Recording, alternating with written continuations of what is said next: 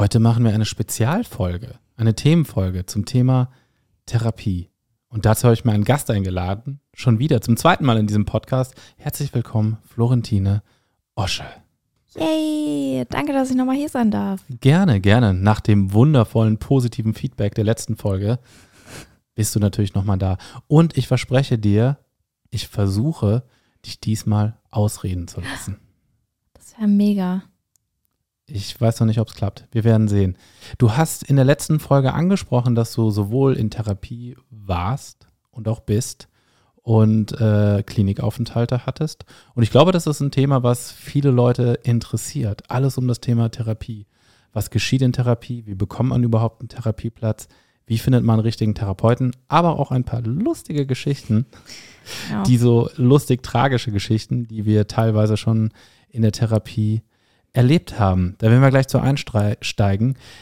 Vorab eine aktuelle Frage. Hast du den neuen Barbie-Film gesehen? Ja, habe ich. Du auch? Ich habe ihn auch gesehen, ja. Okay. Mit meinen Kindern. Mein Sohn wollte noch mal rein. Habe ich ihn erfüllt, den Wunsch. Was ist dein Urteil? Ähm, also ich habe im Vornherein, im Vornherein schon mir Kritiken durchgelesen äh, und war gespannt. Der war ja oder hatte einen besseren Kinostart als Oppenheimer. Ich habe viel erwartet. Und ich wurde jetzt nicht direkt enttäuscht, aber schon ein bisschen. Also ich fand, da waren ganz, ganz viele Messages und Botschaften und Stimmungen und Stimmungsbilder, aber die waren so alle aneinandergereiht und kein, es gab kein Kompositum, es gab kein Fazit so richtig aus dem Film und es war irgendwie nur so eine Meinungsabbildung, die für mich wirkte wie so ein Drahtseilakt, der keine Seite, keine rechte, keine linke, keine männliche, keine weibliche irgendwie verletzen wollte und sehr ängstlich irgendwie war. Man wollte es allen Leuten recht, recht machen. machen. Und ich glaube, eine Message, die ja sehr klar durchgekommen ist, dass es eine sehr populäre Message ist und wo man auf keinen Fall irgendwie ein Risiko mit eingeht, ist irgendwie darzustellen, dass Männer schon alle ziemliche Idioten sind und dass das Patriarchat äh, scheiße ist. Scheiße ist. Ja, das Patriarchat ist natürlich scheiße, aber die Männerwelt an sich wurde schon sehr, sehr, vertrottelt und dumm dargestellt. Sehr dümmlich, ja. Sehr dümmlich. Und das ist ja, das ist ja nicht edgy heutzutage. Das ist die, ich glaube, die einzige Gruppe, gegen die man wirklich schießen darf im heutigen Woke Hollywood, sind Männer. Weiße Männer, ja. We weiß. Also Weiße, sch schöne Männer. Will Ferrell. du redest von Will, Will Ferrell. Ferrell. Der schönste Mann auf Erden. Ja, total. Und ähm, es ist ja auch ein Fehler, den viele Fem also ultra hardcore FeministInnen machen, ähm, dass die sich gegen die Männerwelt stellen, was ja nicht der Sinn von Feminismus ist, sondern der Sinn von Feminismus ist Gleichberechtigung. Und das fand ich, kam überhaupt nicht so rüber in dem Film. Das war eher so, äh, wir haben hier diese sehr optisch beeindruckende Barbie-Puppe, die ja so eine emanzipierte Frau darstellen soll und den mhm. Traum jeglicher Mädchen irgendwie verbildlichen soll. Und ich fand, da wurde auch ziemlich viel aus einer Not eine Tugend gemacht. Ich reagiere eh. Ich kann mich nicht entspannen in einem Film, wenn ich die ganze Zeit irgendwie das Gefühl habe, hier wird mir versucht, irgendwas mitzuteilen im Sinne von einem Message. Nicht, dass, mhm. das, dass die Story, das Storytelling im Vordergrund steht, sondern ich kann mich nicht entspannen, weil so, ja, hier wird hier irgendwie versucht, wieder was rüberzubringen. Aber irgendwie wenn war es. Wenn es so intendiert schon ist. Genau, wenn es so intendiert ist. Das kann ja mitschwingen, so am Ende, dass man sagt, so, ah, okay, das hat der mhm. Film mir versucht zu sagen. Und es war sehr plump und nicht auf der Metaebene. Ich hätte mir gewünscht, dass auch ein bisschen ein bisschen mehr edgy, vielleicht. Ich fand es gar nicht so plump, weil plumpe Sachen sind für mich immer so klar greifbar und ich fand es gar nicht mal klar greifbar. Es war so von allen Seiten irgendwas und ich wusste hm. gar nicht, was will mir der Film denn oder die Regisseurin jetzt denn sagen. Also es war so nicht Fisch und nicht Fleisch. Am liebsten ist mir eigentlich, wenn ein Film mir überhaupt nichts sagen will, sondern mich, mich entertaint. Es wäre auch lustig gewesen, wenn, wenn Ken einfach, sag mal, irgendwie Barbie lässt ihn ja die ganze Zeit nicht ran ja, und dann zieht er einfach mal los und bumst Barbies beste Freundin. Und dann rastet Barbie aus und übt häusliche Gewalt an Ken, was er wiederum seinen Freunden nicht erzählen kann, weil das natürlich sein Männlichkeitsbild stören würde. So, das wäre mal eine Message, die keine ist, aber ein spannender Film vielleicht.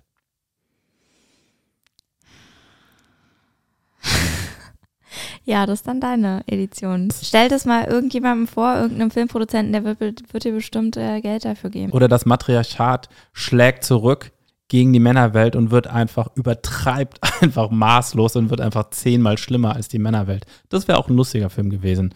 Foltert einfach die, die Männer und hält die in, in Käfigen gefangen. Ach, Ähm, was für eine Utopie. eine, das ist eine Utopie. Keine Dystopie. Das war der Witz, ne? Ja, Okay. aber du wolltest mir lieber die Welt erklären. Ähm, und das, meine Damen und Herren, sind- ist das Patriarchat. Dafür sind wir Männer doch da. Ich, hab weiß auch- genau, ne, was du meinst übrigens mit dieser Ich möchte keine Message haben, weil Ja. ich fand, diese Stimmung war die ganze Zeit so angespannt, weil man darauf gewartet hat, dass jetzt irgendwie so eine gesellschaftskritische äh, auf den Deckel-Message kommt so und man so, oh mein Mhm. Gott, darf ich mich jetzt bewegen? Ähnlich, äh, was ganz viele Leute auf Comedy-Shows haben, dass sie sich dann fragen, darf ich hier jetzt lachen? Entspricht das hier meinem moralischen Kompass? Und ich glaube, also das hat mich die ganze Zeit so ein bisschen begleitet, diese Anspannung einfach. Ja, das teile ich auf jeden Fall. Und was heutzutage in Filmen ist, ich weiß noch nicht, was ich davon halten soll. Auf der anderen Seite, es ist ja gut, dass alles divers ist und alle Gruppen irgendwie beachtet werden in Filmen. Aber irgendwie kann ich mich nicht davon verabschieden, wenn da eine Tanzszene ist. Und in der Tanzszene ist einfach wirklich ungelogen eine Rollstuhlfahrerin, eine weiße Frau, eine Hispanic-Frau, eine schwarze Frau, äh, eine Überge darf man übergewichtig noch sagen? Man sagt fett, oder? Eine fette Frau. Aber man sieht einfach, ich kann mich dann einfach nicht davon trennen, dass dort Leute saßen und im Meetingraum besprochen haben, die müssen vertreten Ein sein. Reißbrett, ja. Das ist so ein Reißbrett. Also das, es ging da nicht um Storytelling, sondern es geht darum, die, Message. die Woke Agenda einzuhalten. Was cool ist, aber es ist ein bisschen zu Gewollt. offensichtlich gewollt. Ja, ich glaube, das ist auch die Kunst heutzutage, diese ähm, Wokeness mit Leichtigkeit vielleicht rüberzubringen und halt nicht so plump und wirklich zu fühlen und nicht einfach vor die Nase zu setzen und so zu tun, als ob. wieder mehr fühlen. Aber ich glaube, Mattel ging es vor allem darum, auch mehr Barbies zu verkaufen und das haben sie mit der Story zum Schluss. Wir können übrigens nicht spoilern, weil es gibt eigentlich nichts zu spoilern in dem Film. So eigentlich es gibt kein Die großes Message ist, Barbie hat kein Ende. Barbie hat kein Ende und jeder kann Barbie sein und es geht gar nicht um die perfekte Barbie. Auch du kannst Barbie sein. Ich auch ich kann eine Barbie sein. I am Can enough. I am enough. das, hast du eigentlich mit Barbies gespielt früher? Nee, tatsächlich nie. Äh, aber ich habe irgendwie Bock bekommen jetzt in dem Film. Kaufst du jetzt eine Barbie Ich glaube nicht. oder einen Ken? Ich glaube, das verstößt gegen einige meiner Prinzipien. Aber vielleicht hole ich meine Polly Pockets wieder raus. Polly Pockets, das, das kenne ich auch noch von Ja, die früher. haben ein besseres Körperbild irgendwie. Ja, Und ich habe viel mit Schleich, Schleich, Schleich. Schleich, Schleich gespielt. Ich das war sind so ein, Tiere, ne? ja, so ein, so ein kleines Bonzenkind, was äh, von Oma und Opa ab und zu so ein Pferdchen zugesteckt bekommen hat. Ich war Wenn, übrigens kein Bonzenkind, das möchte ich immer gesagt haben. wenn 10.000 Leute diesen Podcast hören, dann kaufe ich dir eine Barbie. Leute, hört durch, haltet bis zum Ende durch, denn es ist wichtig durchzuhalten und nicht aufzugeben, wenn es einmal zu schlechten Zeiten kommt. War das deine, äh, dein Überleitungsversuch zur Therapie? Wir hören jetzt auch auf mit Barbie. Wir wollten über Therapie reden. Vielleicht mal vorab, also wir sind beide in Therapie, nicht gleichzeitig. Das wäre auch weird, wenn wir. Ich äh, bin deine Therapeutin. wenn, das wäre auch, das wäre irgendwie auch. Äh, das wäre weird. Zu diesen ganzen Themen kommen wir auch überhaupt. Also es gibt, ich glaube, das ist auch so die ultimative Fantasie, mit dem Therapeuten oder der Thera eine hotte Therapeutin zu haben. And here we go again. Können wir ja später noch drüber reden. Weiß ich nicht. Weiß ich nicht. Aber bist du, du hast bist, du, ganz kurz, Hm, ja. hattest du mal, hast du eine männliche oder einen, einen weiblichen Therapeut? ich habe einen männlichen Therapeut. Ich hatte mal eine weibliche Therapeutin. Ähm, da gab es keine Fantasien. Nein. Und bei dem männlichen jetzt schon, oder? Nicht bei dem jetzigen, ich hatte, mein erster Therapeut war ähm, homosexuell, was nichts zur Sache tut. Aber das war jetzt nicht, dass da eine Anziehungskraft war im Sinne von, oh, den finde ich hot. Der war auch ein bisschen älter, was kein Problem ist. Dieses Ding so, ach, irgendwie mit dem würde ich gerne mal ein Bier trinken gehen. Irgendwie, das könnte auch ein guter Kumpel, ein guter Freund sein. Der war froh, als er dich los war. Der war froh, als er mich los war. Warum Ähm, gehst du jetzt nicht mehr zu ihm? das hat sich mit dem irgendwann aus, ausgelaufen. Wir haben uns aus den Augen verloren. Ähm, als er dich von hinten genommen hat. Entschuldigung. Ähm, nee, da hatte ich dann irgendwann mal mit Therapie aufgehört, weil ich vielleicht für einen kurzen Moment dachte, ich bin austherapiert, was nicht der Fall war. Aber vielleicht mal die Frage, du bist zurzeit in Therapie, auch schon länger. Was glaubst du, äh, wann bist du gesund? Fick dich. Ähm, ich glaube, gesund ist erstmal, was ist gesund, ne? Also ich glaube, gesund bin ich, werde ich vielleicht nie, aber ich werde immer mehr meine Muster und Gedankengänge durchdringen, erkennen und dann gegen Tendenzen arbeiten können, die mich vielleicht am Glücklichsein hindern. Wie oft gehst du zur Therapie zurzeit und was machst du für eine Therapie? Ich mache momentan eine Verhaltenstherapie einmal die Woche nach Möglichkeit, ähm, manchmal auch zweimal die Woche, aber nur wenn es akut ist irgendwie. Im Moment ist es das zum Glück nicht und deshalb so einmal die Woche. Mhm. Und Verhaltenstherapie, vielleicht nochmal zur Erklärung, fokussiert sich vor allem auf das Hier und Jetzt und geht nicht so weit zurück, Kindheitsgeschichte, Genau. Traumaaufarbeitung, sondern wirklich was. Wie der Name sagt, ist Verhalten, also wird sich genauer angeschaut und daraus lässt sich ganz viel ableiten. Und es gibt immer so drei Ebenen. Es gibt Gedanken, Gefühle und die Handlung und es hängt halt alles miteinander zusammen und alles bedingt alles. Und du kannst an verschiedenen Punkten ansetzen. Aber die Therapie, die ich mache, beschäftigt sich jetzt nicht so mit eventuellen Kindheitstraumata, woher das alles rühren könnte. So eine Therapie habe ich auch mal gemacht, äh, eine Schematherapie. Mhm. Aber momentan ist es eine Verhaltenstherapie. Rasmus hat in der letzten Folge ja erzählt, dass er bisher keine Therapie gemacht hat und wahrscheinlich auch nicht machen wird, was daran liegt, dass er nicht glaubt, dass irgendein Therapeut ihm intellektuell gewachsen sein könnte. Siehst du dieses Problem? Oder glaubst Bei du? Rasmus sehe ich da ein Problem.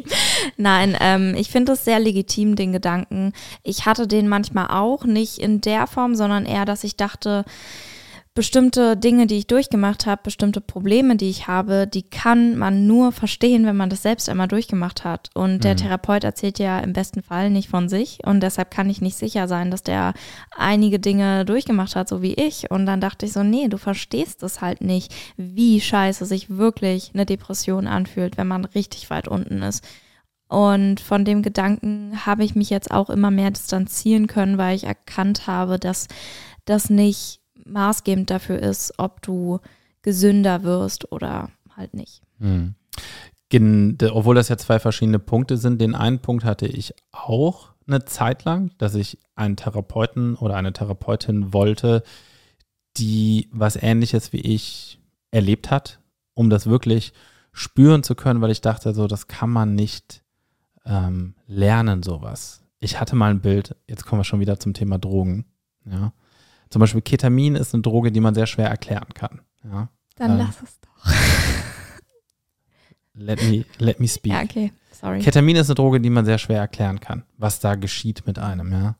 Und ähm, jetzt hast du irgendeine Frage zu diesem Thema Ketamin und mein Bild war immer, gehst du zu der Person, die das vielleicht schon 15, 20 Mal selber gemacht hat oder gehst du zu Professor Dr. Keter, der 100 Bücher über den Konsum von Ketamin gelesen hat, aber das Ding noch nie Mhm. probiert hat. Und da dachte ich immer, ja, der hat keine Ahnung, weil du kannst darüber 100 Bücher lesen. Oder zum Beispiel auch Thema LSD. Ähm, ich kann mich mit niemandem über LSD oder auch psychedelische Substanzen unterhalten, der das noch nie erlebt hat. Auch wenn er vielleicht 50 Jahre dazu studiert hat. Und das war immer mein Bild, wo ich dachte, ich kann einer Person nicht vertrauen, die das nicht durchgemacht hat. Also ich habe nichts davon genommen. Das, ich sprach auch nur von dem Bild. Und das zweite Thema war, ist ja eher, dass man eine Person so weit respektiert, dass sie auf einer intellektuellen Ja. Ebene das nachvollziehen kann. Das merke ich auch. Also es fällt mir schwer manchmal. Ich mag das auch nicht so sehr an mir, aber ähm, manchmal finde ich es auch völlig berechtigt. Äh, es fällt mir schwer, manchmal Leute zu respektieren, wo ich merke, nee, da fehlt ein bisschen was oben. Und das meine ich gar nicht mal böse oder dass ich mich über die Person stelle in dem Moment, aber ich möchte schon das Gefühl zumindest haben, dass die Person, mit der ich mich unterhalte, Ahnung hat von dem, was sie macht. Und wenn ich das nicht habe, dann fällt es mir schwer, ähm, Kritik, Tipps, Anregungen, irgendwas von dieser Person anzunehmen. Sehe ich genauso. Und mittlerweile ist für mich eine Sache am wichtigsten bei der Wahl des richtigen Therapeutens den ich glücklicherweise mittlerweile gefunden habe, ist wirklich dieses, ich kann mich fallen lassen und ich fühle mich komplett akzeptiert und egal, was ich erzähle, kein Judgment. Also wirklich, ich werde so akzeptiert, wie ich bin und kriege auch nicht so ein leicht passiv-aggressives Gefühl oder so einen Blick, hm, das ist jetzt ja doch ein bisschen merkwürdig, weil es ist mega schwer, bei einem Therapeuten teilweise trotzdem 100% ehrlich zu sein. Ja, kenne ich. Und ähm, ich habe auch mal, also darf ich kurz Ja. reingrätschen? Ja. Ähm, ich habe einen Therapeutenwechsel hinter mir von meiner Kinder- und Jugendpsychologin zu dem jetzigen Therapeuten, wo ich bin. Und die war ein bisschen judgy, als ich ihr gesagt habe. Und ich habe immer so ein krasses Problem mit Schuldgefühlen und dass ich irgendjemandem nicht gefalle und dass ich es allen recht machen möchte, Anpassungsdrang, blablablub. Und ich habe dir dann irgendwann schweren Herzens mitgeteilt, dass ich den Platz wechseln möchte, dass Mhm. ich den Therapeuten wechseln möchte. Und dann war sie so, aha, okay, hat sich so Notizen gemacht. Dann sind wir ins Thema wieder eingestiegen und dann so nach zwei Minuten, irgendwie verletzt mich das jetzt schon. und dann hat sie mir so, also sie meinte so, ja, also ist ja voll okay, ist ja dein Ding, aber woran liegt's denn? Und dann war das so, Hast du sie in den Arm genommen? Nein, aber ich habe, also ich war so voll in Erklärungsnot und sie hat sich dann auch ziemlich schnell wieder gefangen und so berappelt, aber das war schon irgendwie so eine, fast so eine mütterliche Beziehung irgendwie, Hm. ähm, weil sie mich auch durch sehr prägnante Phasen, also ich mache seit 2018 jetzt Therapie, ich war, glaube ich, zweieinhalb Jahre bei ihr und es war schon eine sehr prägende Zeit. Hm. Und sie hat es echt ein bisschen persönlich genommen. Und es lag eigentlich nur daran, dass ich mit den Methoden, die halt in der Kinder- und Jugendpsychiatrie, die genutzt werden, dass die einfach nicht mehr zu mir gepasst haben, weil ich halt eben genau diesen Gedanken habe, ich brauche was, was mich mehr fordert. Ich brauche Modelle, ich brauche Statistiken, ich brauche ähm, Literatur und mehr äh, Psychoedukation, um Dinge zu verstehen, zu durchdringen und dann für mich irgendwie das Brauchbare rauszufiltern. Und das hatte ich halt nicht, sondern da hat man ganz viel Memory gespielt und mit Holzfiguren und es hat mir viel geholfen. Aber natürlich tat es mir dann auch am Ende leid, dass sie ihre Spielpartnerin verloren hat. Hast du gesagt, äh, lass uns Freunde bleiben? It's me, not you. It's me, not you. Und ja, Ähm, ich habe sie nie wieder gesehen.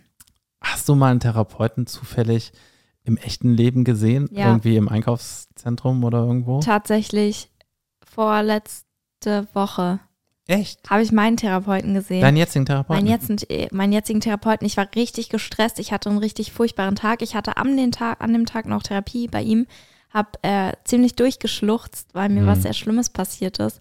Und dann war ich auf dem Weg zum Auftritt und dann saß er da in seinen Alltagsklamotten und hat er was anderes? Hat er was? Hat er einen Kittel an oder was? Nee, hat- nichts. Okay. Ja, das macht Sinn. Wir machen uns ganz nackt bei der Therapie. Und er hatte so ein Cappy auf, so ein Cool Cappy und hat ein Eis geschleckt. Oh. Ja, Als Therapeut sollte man kein Eis essen. Aber das ist irgendwie so unthera also nicht untherapeutisch, aber so Das Ja, das- nimmt dir sehr viel Autorität, irgendwie an so einem Eis zu lecken. das, das passt nicht in das Bild rein, ne? Oh Mann. Und habt ihr euch gegrüßt oder habt ihr, habt ihr euch, ihr habt beide aus dem Augenwinkel gesehen, dass ihr euch gesehen habt, aber habt ihr euch dann ignoriert oder? Ach, das war irgendwie komisch. Ich war so ganz kurz, hatte ich den Gedanken, gehe ich jetzt rüber und sage ihm, nee, ist heute gut gelaufen, weil ich halt mit ihm darüber gesprochen habe. Und dann dachte ich mir so, nee, eigentlich bin ich dem Menschen ja auch komplett wurscht irgendwie in seiner Freizeit. So. Und dann habe ich es gelassen und bin weitergegangen. Und ich glaube, das war ihm ganz recht. Ich glaube, Ja. der, der ist froh, dass er mich nur einmal die Woche. Eine, ein, äh, mit dem Thema ehrlich sein nochmal, einer der riesigen Vorteile, es ist ja wirklich das Modell, man bezahlt eine Person dafür, dir zuzuhören. Ein Mietohr. Ist ja irgendwo auch so ein bisschen wie Prostitution. Ja, Ohren. Ja, Ohren, Ohrenprostitution. Aber das funktioniert ja auch alles mit Bekannten oder Freunden nicht, weil es da ja noch andere Beziehungen gibt, die vielleicht gefährdet sind. Und da ist ja wirklich, nee, es geht nur um dieses Ding hier. Ich zahle dich dafür und dafür kann ich jetzt komplett auspacken. Und auch dieses, ich muss mich nicht um dich sorgen, weil es geht jetzt komplett nur um mich. Total. Aber mein Therapeut hat auch gesagt, eine Therapie ist nicht dazu gedacht, dass man einfach hingeht und einmal einen Monolog hält, weil das ist Mhm. ja nicht der Sinn von Therapie, äh, sondern da könnte man eher zur Seelsorge oder so gehen und da mal wirklich alles auskotzen. Aber Therapie ist ja wirklich zum Arbeiten auch da. Und ich glaube, das wird richtig oft unterschätzt, weil voll viele Leute ja auch sagen, ja, ich glaube, reden hilft mir nicht. Es ist ja nicht nur reden. Du wirst ja wirklich, also kommt drauf an, mein Therapeut kann das zum Glück sehr gut, äh, wirklich Kette, die Gedankenkette zurückverfolgen. Woher kommt der Gedanke? Warum habe ich mich in dem Moment so verhalten? Warum hatte ich die Gefühle? Ah, okay, das liegt daran, weil ich eigentlich ein Problem habe mit XY. Okay, wie kann ich daran was ändern? Ja, ich kann entweder was an meinen Wertevorstellungen ändern oder ich kann mein Umfeld verändern, was schwer ist, weil darauf hast du nicht so viel Einfluss. Also fange ich bei mir an und ja, dann schaut man, wie man eben dahin kommt, dass man das glaubhaft äh, sich selbst sagen kann. Mhm. Und das ist Therapie. Aber es gibt zumindest keine weitere Beziehungsebene über die Therapie das hinaus, voll. die man dann vielleicht gefährdet. Und deswegen kann man ja auch offen und ehrlich sein. Und wie gesagt, eben, ich musste anfangs erstmal lernen und habe dann auch Dinge, und das war auch so ein Moment, wo ein Therapeut sauer auf mich war. Ich hatte ihm eine wichtige Sache verheimlicht und habe dann nach einem halben Jahr ausgepackt und gesagt, äh, das ist so und so. Und dann war er, das finde ich jetzt aber nicht gut, du hast mich aber ganz unters Licht geführt. Der war beleidigt, der war persönlich, so, das war jetzt schon Vertrauensmissbrauch. Was hat es mit dir gemacht in dem Moment? Hast du dich ja, entschuldigt? Dachte, oder? Ja, ich habe mich entschuldigt, dachte so, oh, ich bin ja schon wieder so ein manipulatives Arschloch. Weil letztendlich, was komisch ist, diese Person hat nichts mit einem zu tun, aber trotzdem möchte man der Gefallen. Der Gefallen. Mhm. Was ja, ja, also man krank ist. Was, was, was krank ist. Und irgendwann lernt man, man denkt so, oh, wenn ich das jetzt erzähle, werde ich verurteilt. Und wenn man einen guten Therapeuten hat oder eine gute Therapeutin, dann, dann haben die ja auch schon alles gehört. Dann ist jetzt nicht so, du hast bitte was. Eine Freundin hat mir mal erzählt, äh, Sascha hatte mal erzählt, dass sie einem Therapeuten von ihrer polyamorösen Beziehung erzählt hat. Und der war so, sie, was, sie machen was, bitte? Ist ja, ja, ja poly, polyamorös. Ich bin, ja, aber die haben dann Sex mit mehreren Personen. Also der hat sie richtig gejudged. Ekelhaft. Der kannte das nicht. Und das ist ja, ähm, das ist schon eine lustige Vorstellung, der Therapeut, der, der das verurteilt, oder? Das ist sehr funny. Also nicht wirklich. Nicht wirklich. Aber konntest du von Anfang an ehrlich sein oder musstest du das Nein. auch lernen? Also Das ist auch ganz lustig. Ähm, ich habe meiner Therapeutin damals zwölf Monate lang meinen Freund verheimlicht. Das ist so eine ähnliche Sache wie bei mir. Zwölf Monate. Das war, und wir waren nur anderthalb Jahre zusammen.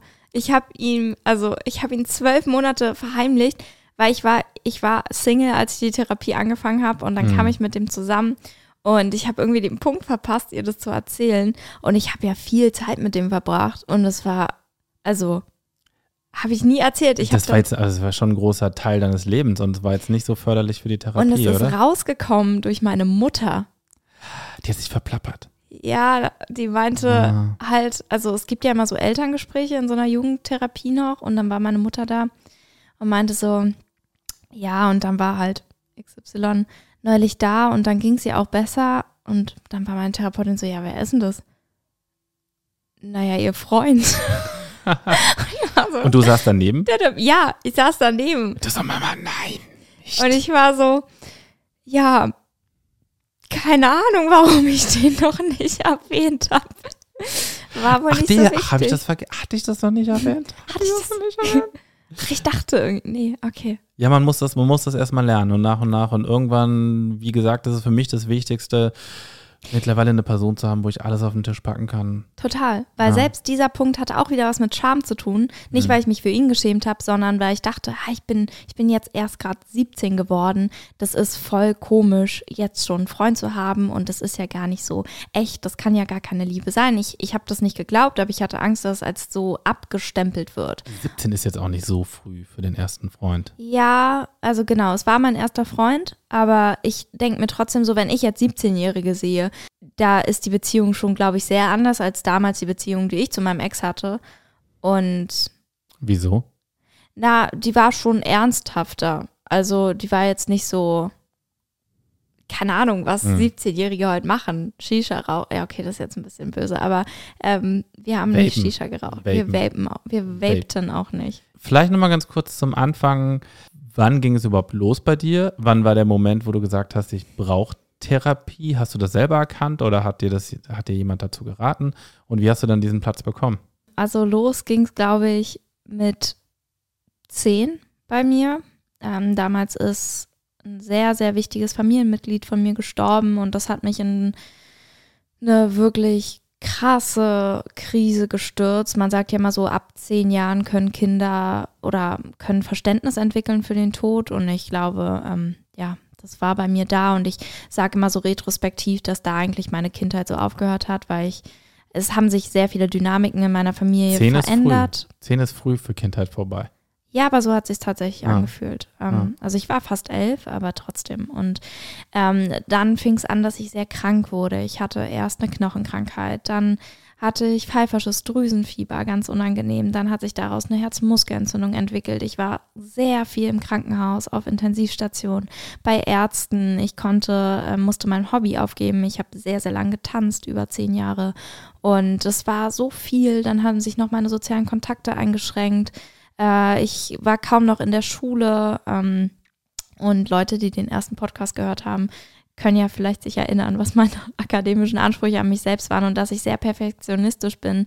Und es war viel zu viel. Und ich, es war viel zu viel Veränderung und ich kam damit nicht klar. Ähm, aber ich habe es trotzdem zu spät bemerkt. Mein Kardiologe, der damals ein Vater von einer Freundin war, Mhm. der hat mich darauf aufmerksam gemacht. Naja, vielleicht Dass sollte du in der man Depression hängst. Vielleicht sollte man da mal irgendwie in die Richtung schauen, weil ähm, die geht es ja jetzt wirklich nicht so gut, also auch psychisch. Mhm. Und äh, ich hatte damals auch ja, Depressionen fast wie so ein bisschen belächelt manchmal, weil ich so dachte, dieses typische so, ja, reiß dich doch mal zusammen. Mhm. Äh, wenn ich damals sage, rede ich davon, da war ich halt 16. So. Ähm, und ja, jetzt habe ich es durch und denke natürlich ganz anders darüber. Dann hat irgendwann die Therapeutensuche angefangen und ich habe relativ schnell einen Platz bekommen. Also Ganz kurz, wenn dieser Kardiologe das nicht gesagt hätte, hätte es dann nochmal bedeutend länger gedauert oder wärst du an einen Punkt gekommen, wo es einfach nicht mehr gegangen wäre? ist schwer zu sagen. Hätten deine Eltern das gemerkt? Oder ist das schwer für Leute, die einem so nahestehen? Meine Eltern haben gemerkt, dass es mir nicht gut ging. Ich glaube, ähm, sie haben, die waren so mit dem somatischen Teil, also dem körperlichen Teil bei mir beschäftigt, dass sie weniger auf die Psyche geachtet haben. Und die waren froh, dass ich nicht an meiner Herzmuskelentzündung krepiert bin. Und das war die erste Prio. Und ich glaube, äh, auch damals hatten die sehr viel Stress mit anderen Sachen, ähm, dass das einfach so ein bisschen hinten runtergefallen ist. Und ich habe halt ganz oft gesagt, ja, mir geht's nicht gut. Aber was ist jetzt Erschöpfungssyndrom vom pfeiferschen Drüsenfieber? Was ist vielleicht äh, geschwächter äh, Kreislauf von meiner Herzmuskelentzündung? Was ist jetzt wirklich Müdigkeit? Kann tausend Dinge haben. Ich wusste auch nie, ist es mein Körper, meine Psyche. Ich habe einfach nur gemerkt, oh, es wird mit jedem Tag wirklich schlimmer, mit jedem Monat schlimmer äh, habe das aber nie so richtig artikulieren können. Und ich weiß nicht mehr genau, wie es dazu kam, ob ich dann gesagt habe, ich brauche Therapie oder ob meine Eltern das gesagt haben. Ich weiß nur, dass meine Mutter sich damals gekümmert hat um den Platz. Und ich glaube, es war tatsächlich auch die erste Anlaufstelle, wo ging ich schnell. sofort einen Platz bekommen habe, was Oh. sehr ungewöhnlich ist. Aber ich wohne ein bisschen, also jetzt nicht komplett außerhalb, ich wohne noch deutlich in Berlin, aber äh, die Therapeutin hatte sofort Zeit, weil da halt nicht so viele Kinder, glaube ich, wohnen. Platz für Kinder- und Jugendtherapie zu finden, vielleicht auch ein bisschen leichter. Weiß ich nicht. Ah, Weiß ich auch nicht. Ich Okay. glaube mittlerweile nicht mehr. So einen Therapeuten zu finden, ist eigentlich so ein bisschen wie Dating, weil man muss schon, das muss schon passen. Ja, wie gesagt, man muss dieser Person vertrauen, weil es ist so wichtig, dass man sich öffnet und dort komplett fallen lassen kann. Und manchmal, das muss gar kein schlechter Therapeut sein, obwohl es auch viele schlechte Therapeuten dort draußen gibt. Und das ist schon problematisch, weil vielleicht muss man eigentlich fünf, sechs, sieben Leute erstmal sprechen und gerade als jüngere Person oder auch als kranke Person dann zu sagen, so, nee, ich gucke nochmal weiter, wo es ja so problematisch ist, überhaupt erstmal ein Genau. Probegespräch zu finden, da ist es ja eigentlich fast unmöglich, jetzt fünf, kompatiblen Therapeuten zu finden. fünf Probegespräche zu bekommen. Total. Und ich, das war genau das Problem mit meiner ersten Therapeutin, dass ich, ich mochte die so doll, die war so lieb, äh, die hat wirklich alles dafür getan, dass ich mich wohlfühle. Ich konnte mich der aber nicht komplett öffnen. Hm. Und- Und war das die, von der du nicht von deinem Freund erzählt hast? Ja, Nicht komplett. ich konnte du hast einfach große Teile deines Lebens unterschlagen. Ja, Ja. ja. Übrigens noch mal ganz kurz eingeschoben. Wir beide reden nur von unseren Erlebnissen. Das sind keine Tipps. Genau. Ja, das sind nur Erfahrungsberichte von uns, die vielleicht dem einen oder anderen helfen. Aber natürlich gibt es professionelle Anlaufstellen für solche Dinge. Was waren für dich explizit die Gründe, warum du damals Therapie angefangen hast? Wenn du darüber reden möchtest. Ja, also ich war in meiner Ehe sehr unzufrieden. Und eigentlich war das ein Anstoß von meiner Ex-Frau damals mit Therapie anzufangen, die ein bisschen damit geendet hat, dass ich mich getrennt habe. Also nicht nur ein bisschen, ich habe ich hab mich getrennt. Ich habe mich, das ist, ähm, also das vielleicht auch nochmal als Tipp, wenn du eure, wenn du den Part, wenn ihr eure Partner dazu drängt, zur Therapie zu gehen, kann das einfach äh, zum Aber Ende der Beziehung führen. War sie dann happy? Also, du hast ja alles gemacht, was sie wollte. Ähm, ich glaube, das war nicht das Ergebnis, was sie sich vorgestellt hat. Aber letztendlich ist es natürlich gut für beide Seiten, dann hat es natürlich auch nicht gepasst, Sagst du. sag ich. Wir hatten auch mal Paartherapie probiert. Paartherapie ist übrigens, bin ich grundsätzlich kein Fan von, weil, wie gesagt, es ist so schwer, sich zu öffnen Und wenn dann auch noch der Partner Und wenn der, daneben dann auch noch der Partner dabei ist und äh, es ist eh so höllisch schwer, irgendwie wirklich an die Wurzel der Probleme dran zu kommen. Und Aber hat es auch gar nichts gebracht? Paartherapie, eine Sache ist, glaube ich, gut. Also Paartherapie ist für eine Sache gut und das ist Kommunikationsverhalten verbessern. Streiten lernen, Streitkultur lernen, solche Sachen. Aber ich glaube jetzt nicht, ja, um wirklich ja, die Wurzel der, sich der zu eigenen trennen. sich zu trennen. Paartherapie kann natürlich dazu führen, dass man sich trennt. Ja, vielleicht ist das auch manchmal der bessere Outcome für beide Seiten. Total. Mein Therapeut meinte auch mal, dass äh, man zwei Wege mit einer Paartherapie einschlagen kann. Entweder eine Trennungsbegleitung Mhm. oder ähm, daran zu arbeiten. Trennungsbegleitung ist so ein bisschen wie äh, Hospizarbeit. Das ist so, wir, wir begleiten dich beim In den Sterben. Tod. Der, der, der, im Beziehung, wir begleiten dich in den Beziehungstod. Es kann manchmal echt helfen, gerade wenn man noch Kinder hat, äh, dass man wirklich im Frieden auseinandergeht. Das, Sag ich Stimmt. mit meinen vier Kindern und viel Erfahrung. das stimmt auf jeden Fall. Ja, da, da würde sowas sicherlich helfen. Aber das war meine erste Berührung mit Therapie und habe dann irgendwann einen Gefallen gefunden und habe dann irgendwie, man fängt dann auf, Dinge aufzuwühlen, langsam mal zu schauen und realisiert dann erst im Nachhinein vielleicht auch Dinge, die in der Kindheit nicht ganz richtig liefen. Und äh, anfangs denkt man ja so, ach nee, ist alles okay. Es ist schwer, problematische Verhaltensweisen oder auch problematische Dinge aus der Kindheit zu erkennen, weil ja eine Schutzfunktion sehr häufig ist, ja, das für sich so darzustellen, dass alles okay ist, weil sonst ist es ja schwer, irgendwie als Kind überhaupt äh, voranzukommen und zu leben, weil man ja erstmal keine Chance hat, da rauszukommen. Und je mehr ich Therapie gemacht habe, desto mehr kam hoch und dann wurde irgendwie mein Interesse geweckt, dort weiter zu suchen. Und dann kam ja irgendwann meine Sucht hinzu, wo nochmal viel aufgewühlt wurde und jetzt bin ich nüchtern, habe viele Sachen aufgearbeitet. Aber wie gesagt, die Quintessenz war, äh, einmal angefangen, wurden irgendwie viele Dinge geöffnet und dann wurde mein Interesse geweckt, weiter zu suchen und sich noch mehr mit mir selber zu beschäftigen.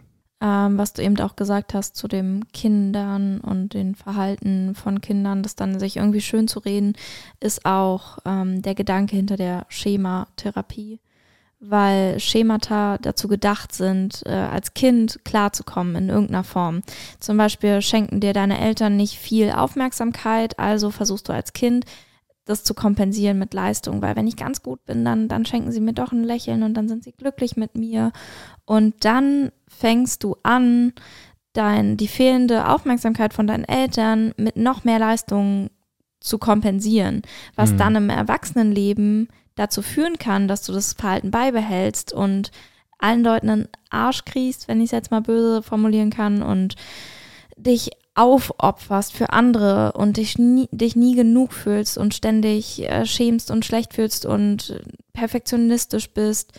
Und es hat dir in der Kindheit geholfen zu überleben, weil anders kommt ein Kind ja nicht klar. Genau. Anders kommt ein Kind nicht klar, wenn es denkt wirklich, ich kriege nie die Aufmerksamkeit und nie die Liebe meiner Familie oder mein, meiner Eltern.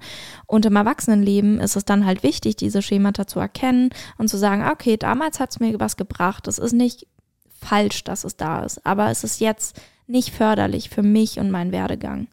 Als Kind hast du ja nur die eine Möglichkeit. Du bist, du musst ja in diesem Umfeld klarkommen. Du kannst, ja, ja du kannst dich ja nicht distanzieren, genau.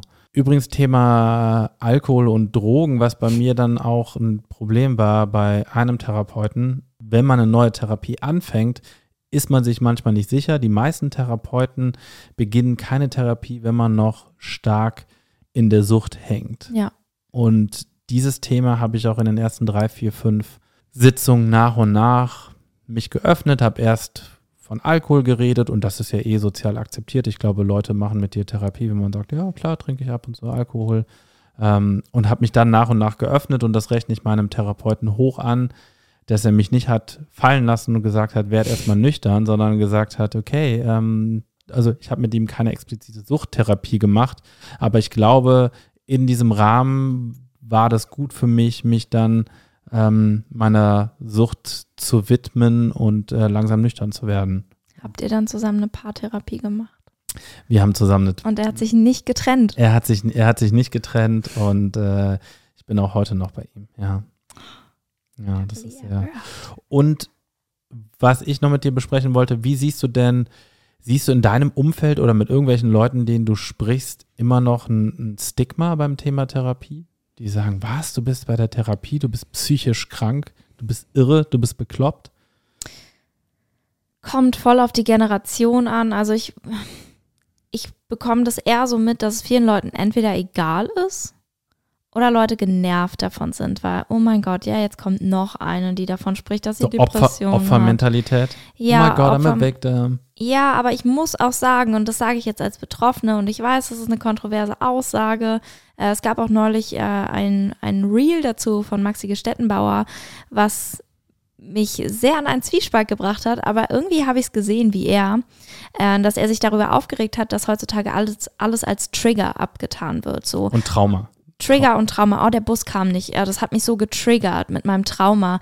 Ähm, nein, hat's nicht. Und es ist super schwer, über psychisches Leid zu urteilen. Und wenn jemand das mit mir machen würde und mir mein Leid absprechen würde, würde ich ausrasten. Und deshalb ist es auch so eine kleine Doppelmoral, die ich hier fahre. Mhm. Aber trotzdem bin ich manchmal genervt, wenn zu schnell irgendwas als psychische Erkrankung abgetan wird. Aber meinst du, viele Leute leben diese Opferrolle, ohne ich irgendwas zu haben? Ich habe einige kennengelernt, ähm, die hatten bestimmt was, mhm. aber haben das, weil da eben auch andere Persönlichkeitszüge mit dazu kamen, wie zum Beispiel, ich sage nicht, dass es Narzissten waren, weil das wird auch sehr inflationär benutzt, dieser Begriff, aber narzisstische Züge hatten, die dann äh, wirklich in den Klassenraum kamen. Oh mein Gott, oh, ich bin so depressiv, ich war kurz davor, mir gestern das und das anzutun. Oh, zum Glück bin ich noch hier.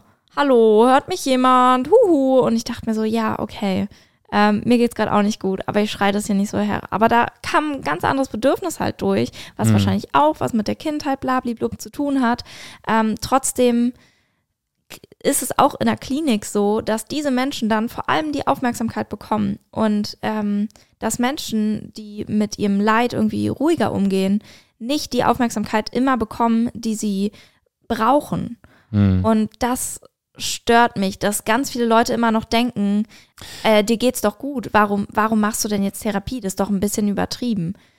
Und das merke ich gerade von älteren Leuten, dass mir das dann gesagt wird und teilweise auch von Leuten aus meiner Generation so, ah ja, du gehst jetzt auch zum Therapeuten, aber du lachst doch immer, du hast doch gute Noten, du hast doch stabiles familiäres Um. Ja, ja, hm. habe ich. Hat das nicht mal sogar eine Therapeutin zu dir gesagt? Ja. Hast du das nicht erzählt? Ja, das habe ich dir ähm, vor dem Podcast erzählt. Ja, ich ähm, nach meinem Thera oder vor meinem Therapeutenwechsel habe ich einige Erstkonsultationsgespräche geführt und war dann bei einem Therapeuten, der mir wortwörtlich gesagt hat, ja, also Frau Osche, ja, sie haben jetzt einen Durchschnitt von 0,9. Sie haben Eltern, die sie lieben. Sie haben eine Schwester, die sich um sie kümmert. Viele Freunde sind in der Schule beliebt. Ja, ähm, ja, vielleicht verhalten sie sich auch einfach mal ein bisschen wie die normalen Jugendlichen in ihrem Alter. Man kann auch ein bisschen übertherapieren. Und dann bin ich habe ich einen Heulkrampf bekommen und habe gesagt, Mhm. ja, aber ich habe ihm da was verschwiegen. Mein Ex-Freund, nein. Ich habe andere Sachen ihm verschwie äh, verschwiegen und zwar, dass ich halt ziemlich, ziemlich tief drin hing. Mhm. Sehr tief. Da ist mir zu dem Zeitpunkt auch kürzlich davor was sehr, sehr Schlimmes noch passiert, was dann nochmal zu den ganzen Diagnosen dazu kam. Ich war völlig aufgeschmissen, wie empathielos, wie kalt der mit mir umgegangen ist. Gibt es ähm, ja auch bei Therapeuten, ich habe es in der letzten Folge kurz angerissen, ich hatte ja auch mal äh, ein Erstgespräch mit einem Therapeuten und dann sagt er, dann legen Sie mal los, Herr Hohl. Und dann habe ich erzählt und dann habe ich, ähm, war ich fertig und dann guckt er mich nur an, klappt sein Buch zu und meinte, ja, was wollen Sie jetzt von mir? Soll ich Ihnen das jetzt einfach glauben oder was?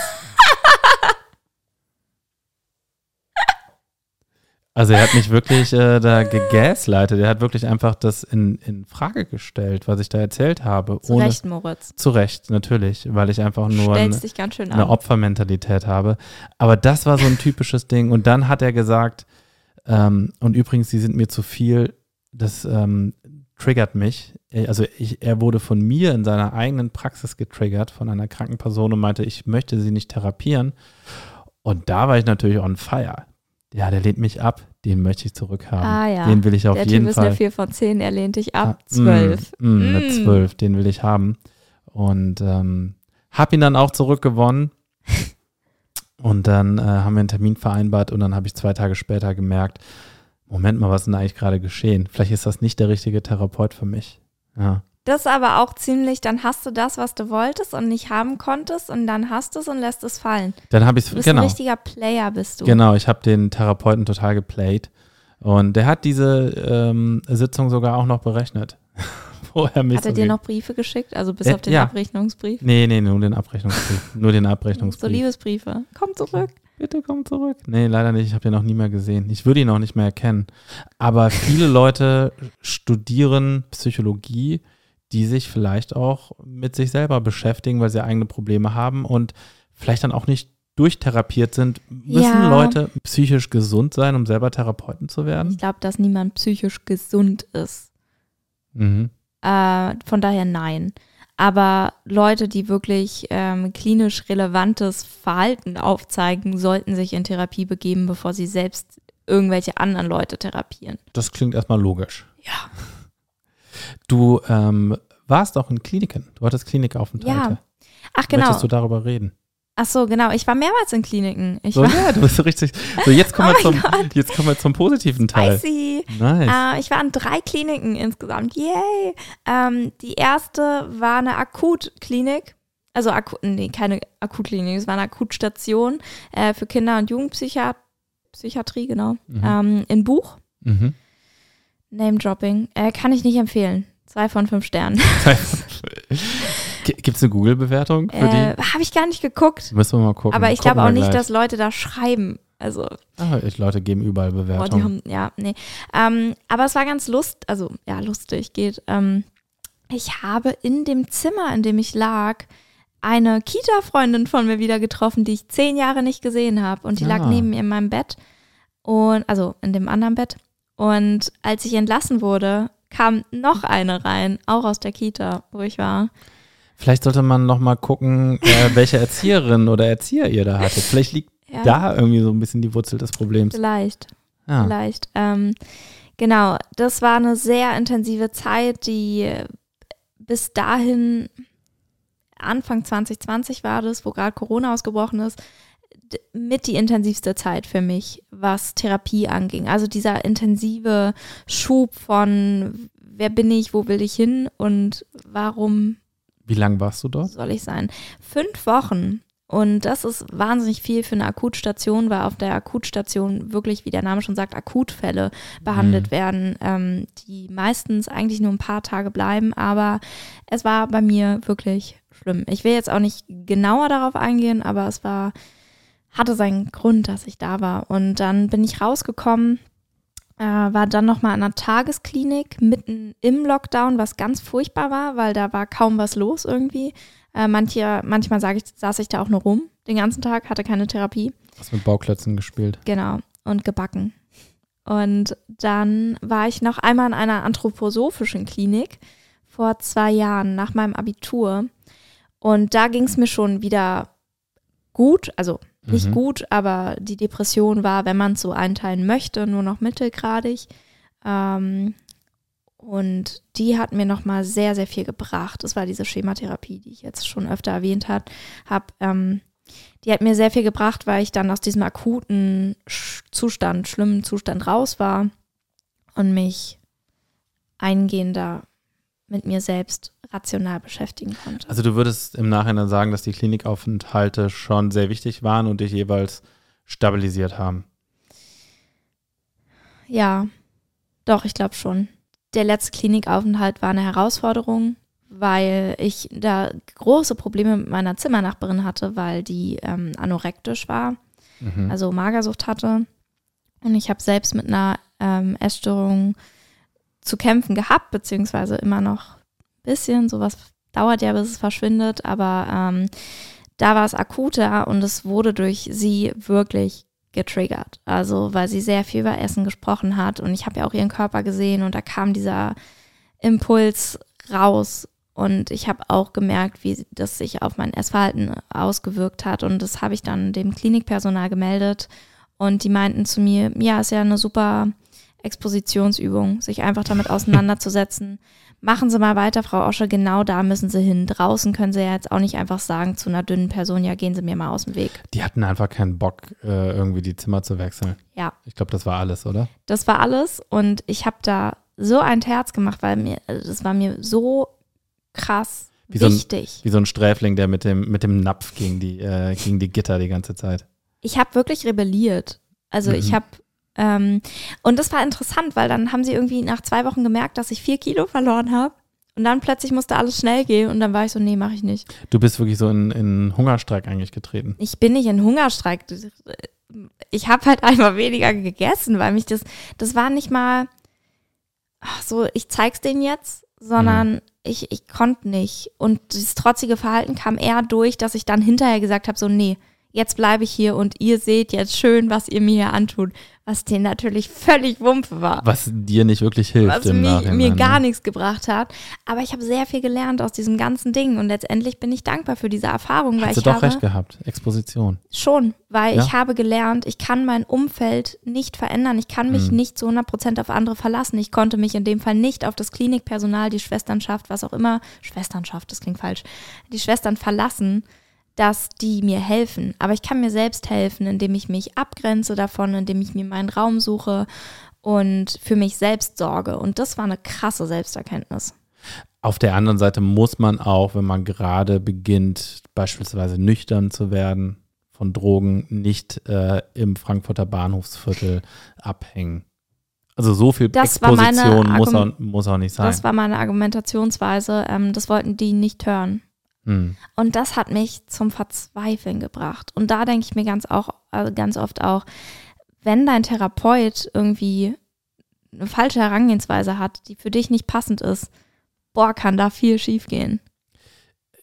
Ist wie ein Medikament, das Nebenwirkungen hat. Falsches Medikament. Also du kannst als, als Therapeut, der vielleicht narzisstisch veranlagt ist, selber depressiv, vielleicht auch irgendwie bipolare Tendenzen hat, I don't know, sicherlich auch Sachen verschlimmern in der Therapie, oder? Verschlimmbessern. Verschlimmbessern. Ich, ich hatte es irgendwie auf den ein schlimmes Wort. Ja, ähm, aber es können Dinge äh, schlechter werden durch Therapie ja. auch, ne? Es ist halt wirklich wie ein Medikament, was Nebenwirkungen hat.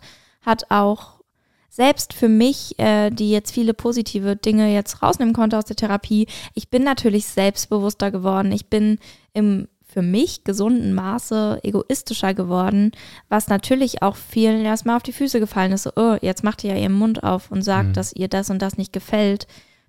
Ja. Egoismus ist übrigens ein Wort, was ich finde viel zu negativ behaftet wird. Extrem. Egoismus bedeutet ja auch, in erster Linie erstmal auf sich Acht zu geben, sich selber was wert zu sein und äh, auf seine eigenen Belange zu achten. Das bedeutet ja nicht, dass ich das auf Kosten der anderen mache. Ja? Das heißt ja erstmal, ich, ich schaue, was mir zusteht und was mir gut tut. Da muss ich aber immer noch kein narzisstisches Arschloch sein. Ja. Also Egoismus an sich ist ja erstmal äh, nicht nur negativ. Es geht immer um Balance. Ja. Auf Kindergeburtstagen auch. Das war der lustige. Egoismus ist, äh, wird Kindern ja irgendwie auch oft immer viel zu sehr beigebracht, zumindest in meiner Generation irgendwie so, ja, nimm auf alle Rücksicht, nimm auf alle, also anstatt auch mal zu sagen, vertrag dich mit allen, man kann sich mit allen vertragen, anstatt auch mal zu sagen, nee, achte schon auf dich und zieh deine Grenzen und wenn er ein Arschloch ist, dann kannst du dich auch fernhalten von dem. Ja. Ja. So weit, so gut. Weißt du eigentlich, wie viele Leute äh, in Therapie sind? Oder ist das, wächst das? Ist das irgendwie ein Thema, was, äh, was wächst, dass mehr Leute sich in psychotherapeutische, psychotherapeutische Behandlung geben? In logopädische auch. In ähm, ich ich habe als Kind mal gelispelt. Ein bisschen. bisschen. Ein bisschen. Oh, stell dir mal vor, wir würden jetzt den ganzen Podcast so durchlispeln wie Rasmutter. Okay. Rasmus, ich liebe dich. Entschuldigung. Ähm, möchtest du jetzt mit Zahlen hier mansplainen? Nee, oder ich- ich ist hab es keine- ich hab- Ich habe keine Zahlen parat. Ich, da- ich dachte, du wüsstest da was, ob das ein Thema ist, was. Also ich weiß, dass ganz viele Leute suchen und ähm, wenn es die Kapazität gäbe, würden auch, glaube ich, viel mehr Leute Therapie machen. Äh, manche sollten es auch tun. mhm. Aber ja, klar, das Bewusstsein wird ja immer. man kann niemanden zur Therapie zwingen, weil man echt so sehr viel äh, selbst leisten muss bei der Therapie und sich öffnen muss. Ähm, das ist sicherlich schwer. Was mir ja noch geholfen hat, bei, also ein wichtiger Teil meiner Therapie waren ja schon auch psychedelische Substanzen, gerade beim Weg nüchtern zu werden. Was aber super war in der Kombination mit Therapie. Will ich jetzt nicht vertiefen, das würde auch zu weit führen. Habe ich ja schon ein paar Mal gesagt mit Ayahuasca. Das hat mir aber geholfen. Das hat nochmal sehr viel hochgeholt, was ich dann in der Therapie aufarbeiten konnte. Wo ich, glaube ich, aber durch die Therapie nicht drangekommen wäre. Total. Also wenn du diese therapeutische Einbettung hast, glaube ich, ist es sehr viel wert, aber du musst auch stabil genug sein dafür. Ähm, und klar, dieser ursprüngliche Drang von dir selbst nach vorne und ins Leben muss kommen. Und das hast du gerade auf Akutstationen halt bei ganz vielen Personen nicht, weil da sind ja vor allem suizidale Menschen. Ähm, die sind nicht in dem Sinne therapiefähig. Die musst du erstmal stabilisieren, runterholen von ihrem Trip aus dieser Trance raus. Und wenn die das geschafft haben, dann kannst du die therapieren. Und ja, Muss man ein gewisses IQ-Level haben, um überhaupt therapierbar zu sein? also ich habe ja auch in der Psychiatrie gearbeitet und da hatte ich sehr viel mit ähm, intelligenzgeminderten Patienten, wie wir sie nennen, äh, Oh, was ist die, ist das IQ-Level? Unter 70 oder was ist das? Was bedeutet Intelligenz gemindert? Ich könnte jetzt nur ein Act-Out machen und das mache ich nicht, sonst werde ich gecancelt. Ähm, ich weiß es nicht genau, aber du merkst es auf jeden Fall, wenn du dich mit den Menschen unterhältst, da Mhm. passiert wenig im Kopf. Ähm, und die sind schwer therapierbar. Es ist schwer, da wird auch viel mehr, also ich war in einer Erwachsenentherapie, wo ich dann gearbeitet habe nach dem Abitur oder Praktikum gemacht habe für mein Medizinstudium. Ähm, da wird ja noch viel mehr mit Medikamenten gearbeitet als in der Kinderpsychiatrie. Ähm, und da kannst du dann schon einiges über, also erreichen über Medikamente, aber in dem Sinne Gesprächstherapie ist wirklich schwierig. Ist, glaube ich, nicht unmöglich, aber wirklich schwierig, weil ähm, du kannst nicht normal reden mit denen, wie du, wie wir jetzt miteinander reden. Das geht Mhm. nicht. Ja.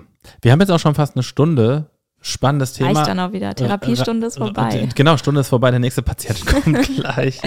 Und es wird sicherlich einige Fragen geben. Könnt ihr gerne an Florentine, äh, wie ist eigentlich dein Instagram-Account? Florentine unterstrich Osche. Otto Schule Emil, wie meine Mutter immer sagt. zur Schule Emil. Schreibt gerne Florentine oder schreibt mir. Und wenn es viele Fragen gibt, dann machen wir vielleicht nochmal eine Folge und äh, beantworten diese Frage zum Thema Therapie. Und ansonsten wendet euch bitte an die äh, offiziellen Stellen, Ja, wenn ihr wirkliche Probleme habt und äh, nicht an uns. Da sind wir nicht die Richtigen für. Peace out. Und wie Barbie sagen würde, was sagt Barbie? I'm a Barbie girl in a Barbie world. Das lasse ich einfach so stehen.